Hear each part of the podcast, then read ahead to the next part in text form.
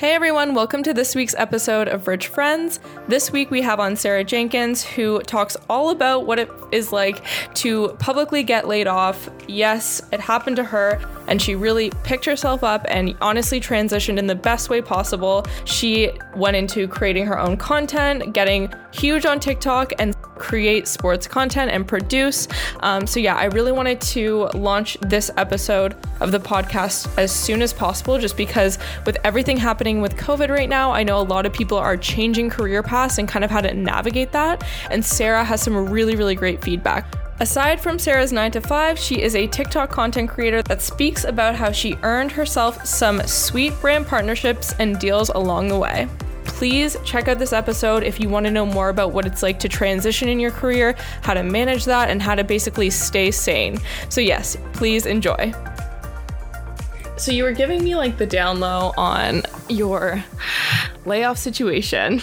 And I feel like we should just pick up right from where we left off because we were getting into it and talking about it before the show. So I feel like if we could just get like a rundown to kind of like go for like what you were saying just before, I feel like that's a good place to start off. Yeah, for sure. So in December 2019, I was laid off from my like first full-time adult job uh, at Yahoo Sports. So basically, we had like earlier that year had a massive expansion. Our team had like doubled in size. I was converted from a contractor to a full-time employee. I was part of that expansion. So our team doubled in size. We went from like nine to like 18 or something. It was crazy. And then with our freelancers, it was like 25. So we were huge comparably. When I started, I was the first woman hired. There was like eight of us and we all sat at like the same desk. And we were like, I even shared a desk with someone because we didn't have enough room for like two desks. And then late by the end of the year, we didn't even get a full year. We got two quarters with our full size team. And then we got an email the day before at 4 p.m. too. Like the 4:30 p.m. email. I was on a night shift. I just literally left. I got an email that goes, "Everyone must be in the office at 8 a.m. tomorrow morning. No excuses. I don't care if you're not working." So I look across at like my editor Chase, and he's like it's happening. And I was like, I know it's coming. And so this is also like two weeks before Christmas, just for context of like the worst time for it to happen, but whatever. And then we get the email. I'm like, I text my boss, I go, I'm not working tonight. Like, I got that email, no way. So a bunch of us go out drinking because some people have been speaking at like a hoop talks, like event thing down the street. So we all go out drinking the night before because we know what's going to come talking about worst case scenarios, what's going to happen. Like, we had no idea. We had no idea how many people, whatever. Show up the next day, and my boss, like the poor man, had no idea was coming. He didn't know how many of us it was going to be. It was like above him, it was above his pay grade. So we had to sit there in a certain. I laugh because, like, in hindsight, it's so ridiculous. Like, this is if you are an HR person, this is never handle a situation this way when it comes to laying people off. We all sat like in a circle essentially. After he gave a speech about like he has no idea what's coming, we were told it was going to be a monsoon hitting our team. So we had to sit there, leave our phones out because we would get an email asking us to come to the conference room. Meaning, if you are getting fired, you have to you look at the email, everyone else is sitting, you stand up and you walk away and then you come back with like your paper bag or like your little envelope with your papers in it. So then everybody know like there's no it takes away the whole like secrecy or like being able because like I've seen layoffs before, they just like usher you out the side door. Whereas like I fully, after they like took me into the room, I got my papers, they're like, by the way, you can keep your cell phone. And I was like, oh, okay. I like leave the room. And then I was able to go to my laptop, take everything off my laptop, take everything off my desktop. I was able to like take everything out of my desk. Like I was there for another two and a half hours after it happened, but it was just like the worst possible way to do it. And then after we had to like leave at like, I'd say like one o'clock is when we left. I got my last free lunch. We used to get catered lunch. I made sure I got my last free lunch. And then uh, we just like, I literally, I was seen in a movie with like my box, just walking outside. And I left at my friend's apartment. And then we just went and like started drinking from like whatever, 2 p.m. until I only stayed till like 9. So it's funny you say that because I've been in a situation where there was a massive layoff happening at the startup that I used to work at. And the way they did it is they called everyone in for that 8 a.m. meeting they just had them all kind of sit together. The CEO kind of gave like a speech and said, okay, everybody in this room is fired. I would have rather they come in and say, okay, we're going to put you guys in two rooms. And that way, like, because that's other ways American that people, liter- literally American Idol. you will not be moving on to the live shows. No, so like, but my friend who worked at um, the NHL. That's how they did it. They had, well, she had said they had three rooms where one room was you're safe for now, but like by the end of your contracts is probably not gonna work. Then there was the people that were laid off and the people that got to keep their jobs. I would have preferred either bringing all eight people out at once or either putting us in rooms, calling us into different rooms and saying this room is being let go. Because we were all being given the same information. We all had to then come back anyways. Like it was it was like horrifying like the having to stand like I will never forget it. Sitting at my desk I like see the email pop up. Because it's the only notification I'm getting at 8:45 in the morning on a Wednesday. Like I'm not getting anything else it pops up and I stand up and that my coworker he goes oh you're you just going to the and that was the other thing. People go to the washroom and people freak out. He's like oh are you he's like you're just going to the washroom? And I just like shook my head. He's like no effing way. He's like, no. And I was like, yep, it's my final walk. Like, I just started making fun of it. Cause, like, in that moment, I was like, I don't know how to handle this. I thought I had mentally prepared myself for it. So I was like, just started cracking jokes when everyone else is like crying and doesn't. The other thing is, it's like you died. I now know if I was to tragically die, all of the nice things my coworkers would say about me, because the way that they acted was like, like I was a ghost. It was so bizarre.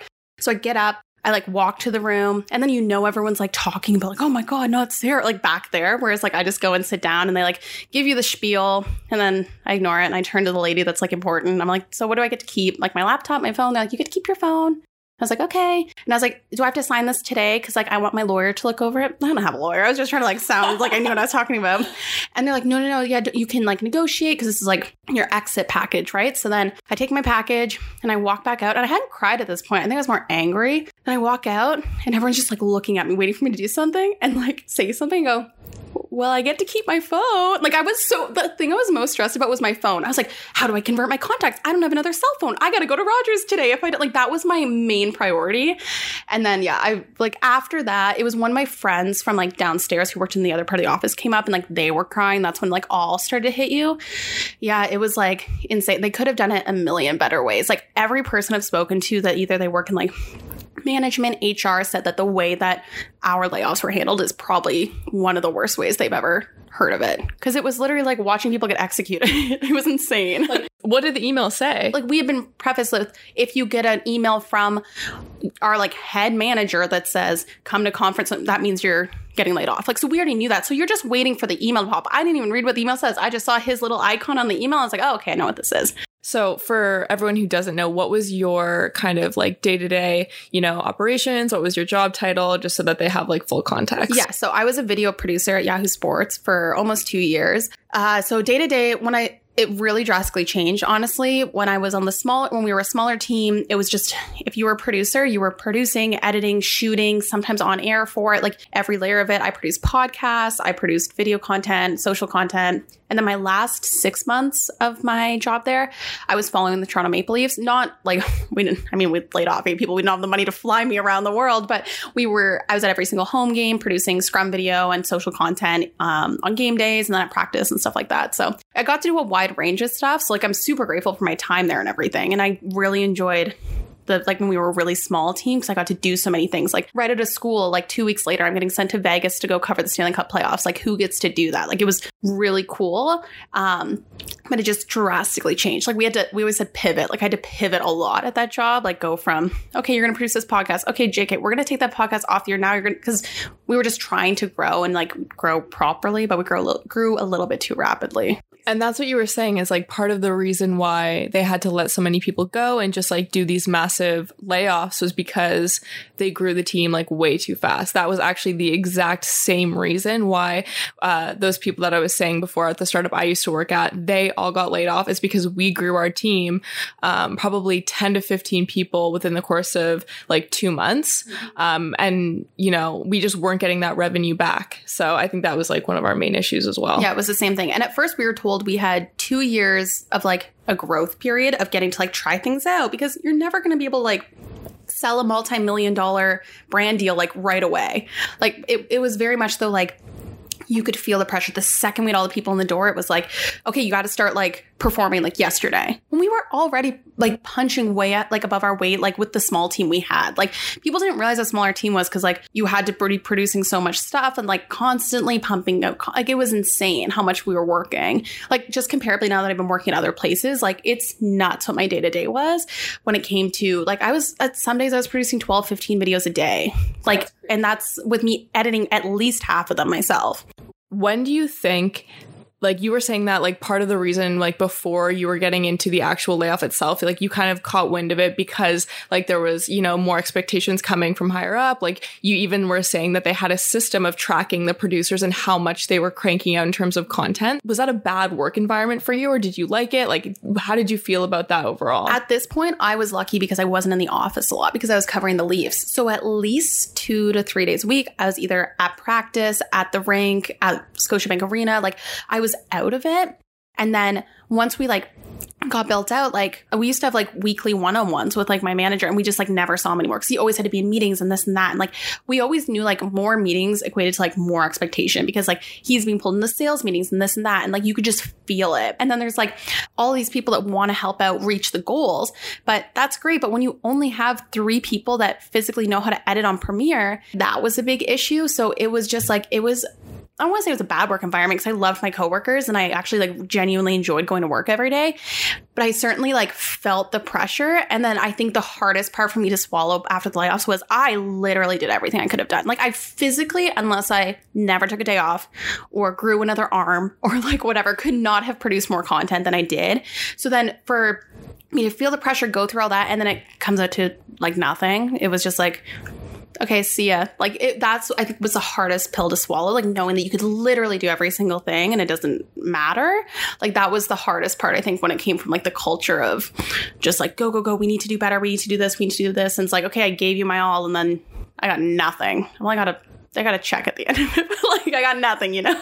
Well, I think that that honestly though it's that's a double-edged sword because it's like you can actually leave that now being like i actually know that i did everything i possibly could for, sure. for that company. So like i i could i gave it my all rather than being like oh i regret not working a little bit harder or seeing or there's no what if. Like you know. there's a little bitterness but like there's no there's no what if. And that's the, the crazy yeah. thing is like talking about like the double-edged sword i mean this happened in december i find so i then had to go to freelance um, and i was actually like, really looking forward to doing freelance for like my goal was like six months of freelance to really figure out companies I like to work for, who I like to work with, what I want to do next. Cause I did so many things at Yahoo that I didn't know.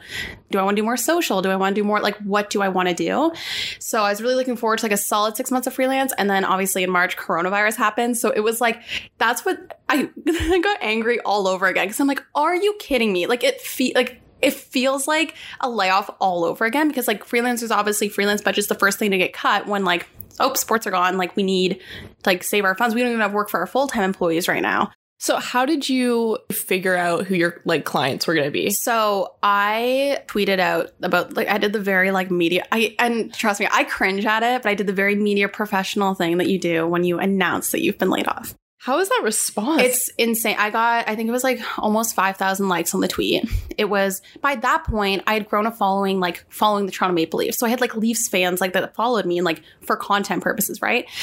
And I, I think we had, were at that point had finally started to make a name for ourselves. Like people more so knew who I was. I had like just been verified on Twitter like a couple weeks before. Like it all just kind of was the perfect storm. Oh, and it didn't say Yahoo Sports Canada laid me off. I said specifically Verizon Media because it was. It wasn't like them. It was the higher company that chose to lay me off. So then I said the uh, layoffs at Verizon Media, and then it kind of just started to like blow up. People had like kind of figured out that something was happening. So like I think everyone was waiting for to see who it was. Most people gave me the courtesy of like 24 hours, but that day by 24 hours later I had an, an email from every major network, sports network in the city asking to meet with me. I had like text messages from former bosses. I had friends that were like, hey, like I know someone that you should meet with, blah, blah, blah. And then me being the person that like when something happens, I like fuel like the anger into like just like work to be like yeah. F you mentality. Yeah, so the next day I, I sat in a Starbucks for nine hours answering emails, making a website. I had a website 24 hours later. I had a website. So in the tweet, I've been like, I guess this is where I say like email me my DMs are open, whatever it was. Yeah. I was getting DMs. I was like the next day, eight or nine hours in a Starbucks, just like emailing people back, setting up meetings. So then the next week, so this is all before Christmas.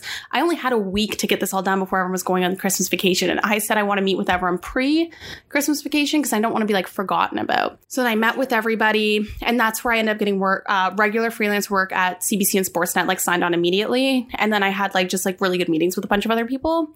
Um, some like that I would never think of really working for, but would still like I just met with every single person that reached out to me because I was like, why not? Like I might as well.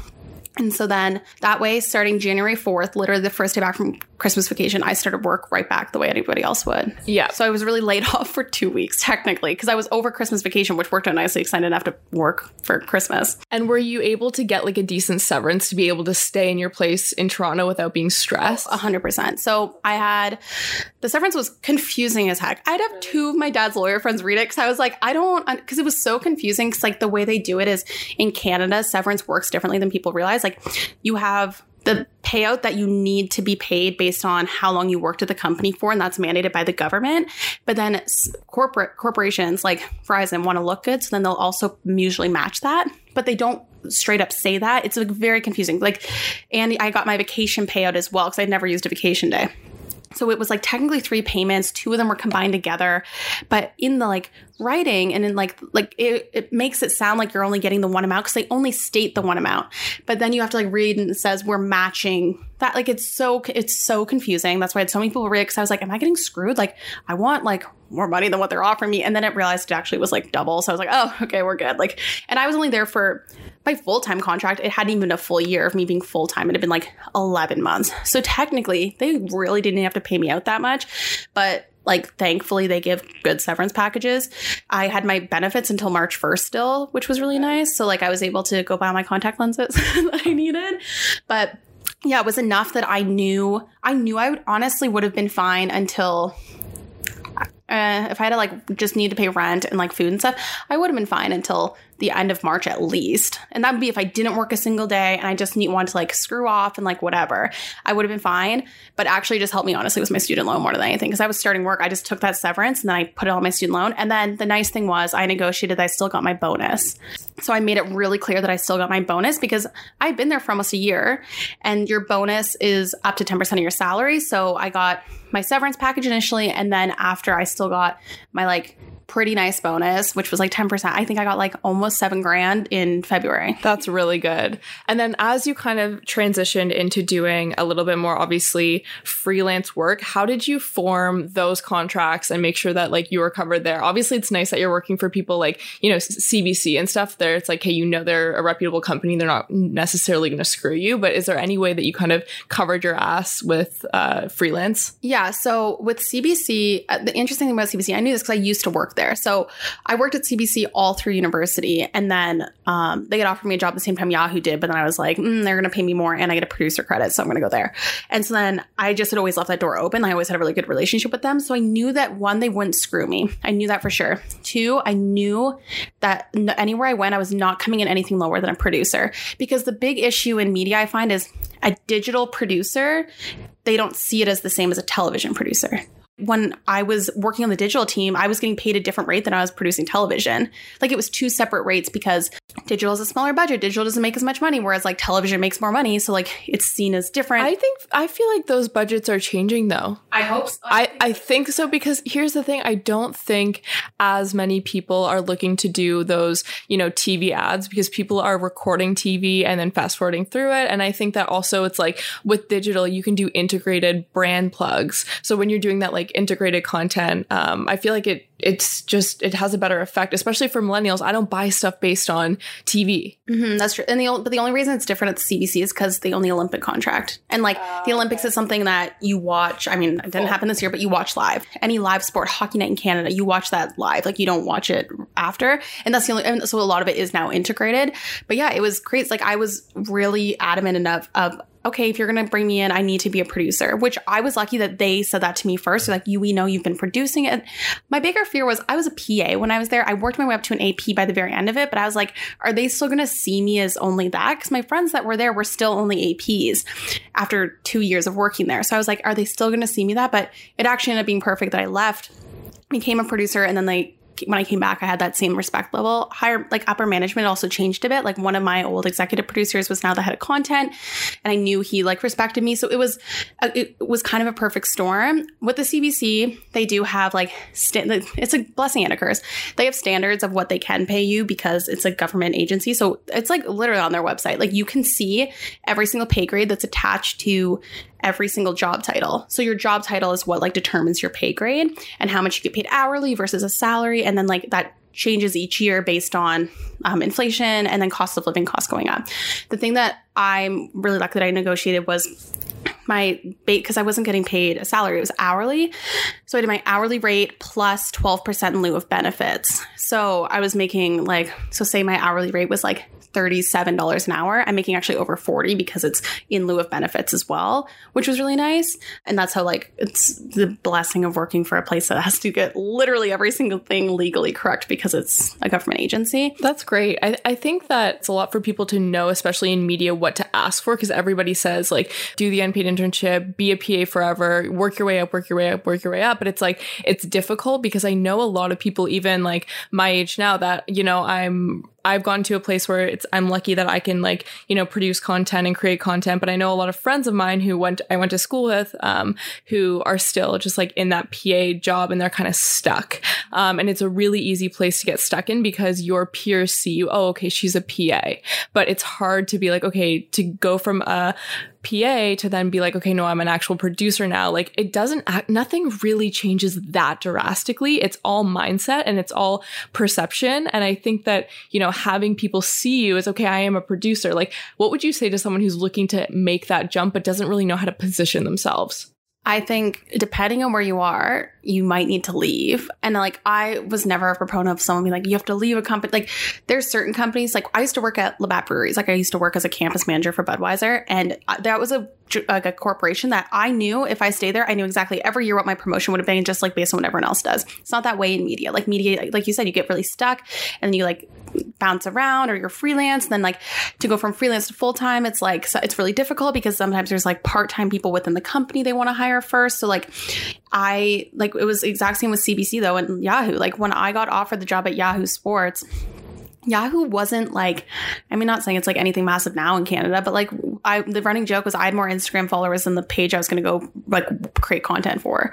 And so I, when I went there, I met with like my mentor at CBC, and I was like, "What do you think my like game here is at CBC. And she was like, realistically, I think like you're going to be an AP for a while. And I knew all my friends who had worked there. Like I had friends that were like in their late 20s, early 30s that were still APs. Like they got the PA to AP jump. That was great. I got that by my second Olympics, but it's still not like first of all the pay jump from PA to AP isn't huge, but then also there's the responsibility. You're not getting to making the decision decisions because it's still a very traditional television like format. I knew that if I wanted to, like, I had to leave and then come back and worked out in my favor because I left, got a produce, like, I was a producer. I had a very similar thing happen to me when I moved uh, from Canada to the US. Uh, when I first got my job in the US, I was actually hired on as a, like, graphic designer and digital editor. Um, and that was like a major pay jump. So I went from intern at time to then getting a job offer to be an executive assistant to, like, the head of digital. But I was unable to stay there there um, because of a visa problem. They weren't able to get my H 1B. So I was like, all right, back to the drawing board. And that was actually the best thing that could have happened because I actually, because I didn't get that visa, I was able to get another job. There was a $15,000 pay difference from the job I would have had at time where you're living in New York City. It's so expensive to then being able to get a job in LA, which is, you know, you're actually creating content. You're not somebody's assistant. And there was literally a $15,000 pay gap in between. And it was like the cost of li- living was the same, if not a little bit less. So for me, it was always just like, wow, this must be a blessing in disguise because time was one of those places where I could see it, you know, taking forever. And like, I'm going to be honest, like the $40,000 that they were going to pay me for a starting salary, I couldn't live off. That's the thing that, and then the other issue is people forget like, okay, yeah, you have like a $40,000 salary. That's pre-tax. Uh, like, it's insane to me when people are telling me how much they get paid. And I go, that's pre-tax. I remember when I got the job at Yahoo. It was I was like at the time making like twenty two dollars an hour or twenty three maybe as like a PA, AP, like researcher person at CBC. And at that time, I'm like, hey, this is good. I'm like still in university. Like, this is a good rate. And I'm getting the regular hours. Like, I just worked in Olympics. And then I was so stressed. I was like, Dad, they're calling me today to tell me if I got the job. He's like, he's like, well, what should, like, what are you gonna ask for? I was like, I think I'm gonna ask for like 25, but is that too much? Like, I was so scared because I didn't know. I was like, I, they, but then my dad's like, they don't know what you made before. Like, it's okay. Like, you can, if you want 25, maybe ask for more and like whatever. And I remember like they call me, they say, we'd love to have you on the team, blah blah blah. I'm so excited. And he goes, by the way, like um, well, they'll send you a contract, but the rate is going to be like $33 an hour. Does that work for you? And I just remember it was like higher than what I think I was going to ask for, which now in hindsight, I'm like, damn it, Sarah, like you could have negotiated more. Like I could have, I could have asked, I could have gotten 35. My 40 would have never happened, but I was like, I could have negotiated more. So I was so pissed. Like now, like two years later, I'm like, damn it. But in that moment, I just, I'm in the RCC atrium and I'm just on the phone. I'm like, uh, yeah, yeah, that's fine. like it's like it's more money than I can even fathom. Like I'm googling how much like in a year I'll make, and I was like, oh my god. I find media is such an interesting industry too because it's like there are people that are making like millions of dollars a year doing minimal work and just greenlighting things or you know pretty like you know what I mean. It's not, and then there's people that are grinding every single day, 12, 15 hour days and editing and working like crazy to make you know the minimum wage. So it's such an interesting industry industry, it's unlike anything else. It's not like, oh, you become a doctor and this is what your pay is. Like the media industry is so, it's basically like the Wild West now you're kind of past that literally. I mean the the greatest transition that i i wanted to really talk to you about too which i'm super excited is you started a tiktok career. I want to hear all about it. How did that happen? Tell me about the the tiktok move. so funny to talk about. Oh my god. Okay. Uh, thank god you didn't call me a tiktoker. That's like the thing that when people i like ugh don't do you, do you get that? Yeah yeah yeah. Tiktoker. It's like very cute but i'm like i if they just call me like a content producer content creator like just that's what my job job is. So, anyways, basically what happened was I actually pitched TikTok to my boss in October when I was still at Yahoo. Oh, really? And I made a test one when I was at a Leafs practice. I was like, this is what, like, because I listened to David Dobrik's podcast and all they would talk about was TikTok. And I was like, okay, like, t- it's really big with like kids in the States and stuff. I'm sure it's coming to Canada. Like, I don't, like, my little cousin, that's what they like consume their content on. And it was just, uh, and this is in the midst of like when we're trying to meet all these goals and stuff. So it's like we just didn't really have the time to launch something else. So I was like, okay, well, I'm going to learn how to use it myself because I'll test it out. So I made a couple like stupid ones in the office and like whatever. And then after the layoffs happened um, in January, and so layoffs happened then in January, I'm like, I'm going to try and see like more about TikTok. Because at this point, I'm like, well, if I'm freelance, like I need to be able to have as many tools in my belt as I can. And if I'm truly a digital content producer, I need to know all the platforms. So I started just playing around with it and like trying to like use it more. And then I did a day in my life vlog that I did like what it was like being a producer at Sportsnet. So going to Sportsnet, getting my coffee in the morning, just like super simple. It was like a one minute vlog because I've always loved YouTube vlogging. So like I'm obsessed with YouTubers. Like this culture has always been a part of it. Like I went to VidCon twice. Like I've always been really, really? yeah at Ryerson, I started. Okay, this is the thing. This sucks that we weren't friends at the time. I started a youth like a YouTube like creator, content creator like group at Ryerson, and we fully sent eight students to VidCon two years in a row. Where was I? I have no idea. So, anyways, like I was always obsessed with YouTube. So I was like, okay, well, let's just vlog. Like I'll do this. And it like kind of popped off, got like 250,000 views. And I was like, oh, okay, like I can do another couple of these. Did one at CBC. And then this is in February that I was like doing a couple vlogs and I probably gained like I had almost 2,000 followers because my friends and I at Sportsnet were joking about it. They're like, "Oh, Sarah's going to take over the TikTok because she has 2,000 followers now." And then once coronavirus happened, I was like, "I have nothing to do." Like I, I knew work was coming, but I was like so antsy because I was like, I can't do anything creative. I was putting making 12 videos a day. Yeah, I was exactly. I went from like producing 12 videos a day or like up late producing like live rugby shows, like stuff where it's just constantly consuming your brain to nothing. And I am not someone that can sit and watch Netflix like days at a time. I have like one day a week where I'll watch like a few episodes in a row, but other than that, I need to be doing something. I need an outlet. So I just started daily vlogging and it just like kind of went off. And I just used it as a way to like understand the transitions are huge on the app. It's an example. I wanted to learn how to better do transitions and like tell a story on the app. And for some reason, the key to my whole vlogging career is career. I hate myself. um, is that I had the voiceover app as part of like it must have been when I downloaded the app. I had like one of the new beta versions that was like testing out the voiceover app or the voiceover ability within the app. The yeah, so I had that first. So I wasn't having to like go into another app. I could do it all in app for the first month and a half, which was like until I hit like 10,000. After I hit 10,000 followers, my voiceover app or feature disappears. And I was like, what the hell? So then I had to start like getting more creative. So I would film on my phone throughout the day, then edit in Adobe Rush, which is like Premiere Pro's um, mobile version. And then I could do a voiceover in that. So then I'm filming still on my phone, editing in a like app made for your phone. It all stayed on my phone. I didn't have to like export from a computer or anything. So it didn't take that much longer. And then once the voiceover thing came back, I was blessed because it makes my life so much easier. But yeah, it kind of like went insane. I started doing like drink videos, like all this stuff, just trying to understand the app better because then I got to a point where I, my goal became 10,000 followers. And I was like, if I can have 10,000 followers, this is when I thought COVID was happening for like three weeks. I was like, if I can come out of this with like 10,000 followers, if they'll be like, oh, what'd you do during quarantine? Then like I can say, actually, like I grew a following on TikTok. And then it just kept happening and happening. I just kept vlogging my day of getting up, showering, and sitting in my living room. Like it just, and it, which is insane. But I think people found comfort in watching other people do stuff. Like the videos that were the most popular were me going to the grocery store and going to Shoppers Drug Mart, which was insane. Like I would address it, be like, I don't know why you watch this, but I think people liked watching someone go out in public and like see the world when we couldn't, when we were still like super like quarantine, weren't able to leave. Uh, and then it just kind of kept going. And now I just hit 30,000 followers, or I'm at 31 now. So I hit 30,000 followers the other day. And been the most bizarre thing ever because it was kind of an accident. Like it's not like I've been actively I don't promote it on my social media. No. Like it's been totally organic growth through TikTok. And do you think that you're gonna continue this like for a while and continue doing the the vlogs, or do you want to like ever try new like what where do you see the page like growing?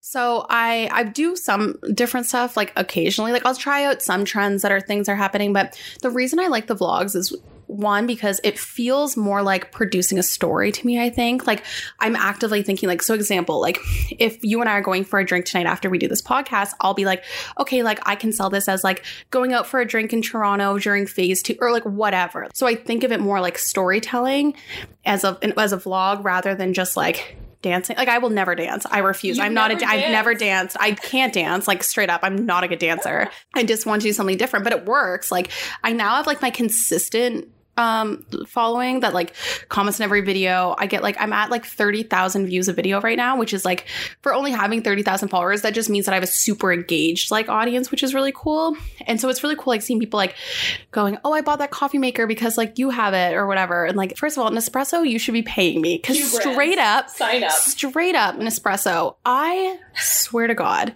19 people at least, maybe 30, I don't know, have told me they bought an espresso Vertuo machine because I use it every day. I mean, it's authentic because it's like it's my genuine like recommendations because I I'm not getting paid yet right now, but I have had like I'm now getting sent free stuff, which honestly is just the dream for me. Free makeup, like hello, Givenchy Beauty reached out to me. No. Are you kidding? not kidding. I'm being at it. Which like I sound so lame because like I have friends who are like full blown influencers and like it's Yeah. like nothing for them, right? But for me, I'm like honestly like the idea of just getting like a free bag of makeup once a month from Givenchy, whose lip gloss is sixty dollars, like. Hell yeah. Like Yeah. that's if, just for me like talking about my life, like that's amazing. I think to answer your question cuz this is a long way. I am going to continue vlogging because if one I have to kind of talk like my employers just to make sure like they're cool with it. Like, but we are content, like I work in content production. So like for them to say I couldn't produce it would be like kind of counterproductive and like contradicting. But I'm gonna continue. I won't be pumping out four videos a day like I was at the beginning. In quarantine was four to six a day was my goal, which was in it was a lot. It was a lot. And so uh, I'm not doing that anymore. I'm at like three is usually my average. I like to do one in the morning, one midday, one night. Sometimes it's four, but usually around three. And then now that I'm starting full time work again, I'm going to start, it'll, be at least two a day still because I can do like a day vlog and a night one. But I, I'm going to pre film a lot of stuff, I think, on the weekends to try and like get extra content. Because the beauty of these videos is they don't actually take that long to make, which is, thank That's God. the best thing. What does your non competes look like? Have you ever had issues with non competes in the past? Because I know a girlfriend of mine works at Sephora and she's not allowed to, uh, she has a YouTube channel where she talks about beauty and she's not allowed to, you know, promote any of the or talk about any of the Sephora brands because as an employee, like even if you say good things, they, they just like don't want you to be the one reviewing those products because it, it could potentially look bad on the company. Yeah, no, I um I looked over over my contracts just to make sure that there's nothing. No, there's not like even with like my freelance work, there's nothing that says that I can't. Like even I can't. There's a I'm freelance and like on a short term contract. It's not like I'm um, or it's called a casual contract. So I'm not an employee of the CBC, even though I'm full time hours. I'm not an employee. So in my contract, like I'm allowed to do stuff on the side. If I wanted to, I could be working full time hours at CBC and then working like full time at like somewhere else. Like I fully could. I mean, you physically cannot do that, but if I could, I like I would be able to because there's nothing that's like saying I'm not allowed to. Wow, that makes a lot of sense. I think we're I think you've been very informative and very helpful. Do you have any closing remarks that you kind of want to end off on or you do you think you covered it all? Uh, what do you I think? think we've covered my entire last year of my life. This shit show of 2020. You can take a drink every time you I said the word layoff if you want. okay, new new game. Shot every time she said layoff. Or actually, check out Sarah's TikTok and make the beverage that she last featured and drink it while watching the or listening to this podcast. we love that. All right, let's go have a drink ourselves. I agree. Thank you so much. I appreciate you. Thanks for having me. I hope you guys enjoyed that interview with Sarah. She is so high energy. She's a very, very fast talker, but so I hope you guys kept up with everything. Um, please go ahead and follow her on TikTok. Her TikToks are amazing. She gets a lot in in under one minute, so very talented on Sarah's end. If you like the show and you want to follow along, um, please check out Sickbird Productions on Instagram. It's S I C K B I R D Productions on Instagram. We're always hiring new creative talent, so please feel free to DM us and reach out. You'll get an update of all of our latest projects right on there. Um, yeah, so please follow us and we will be sure to check out your work as well. As you guys know, we will be doing these podcasts weekly, so tune in to the next episode.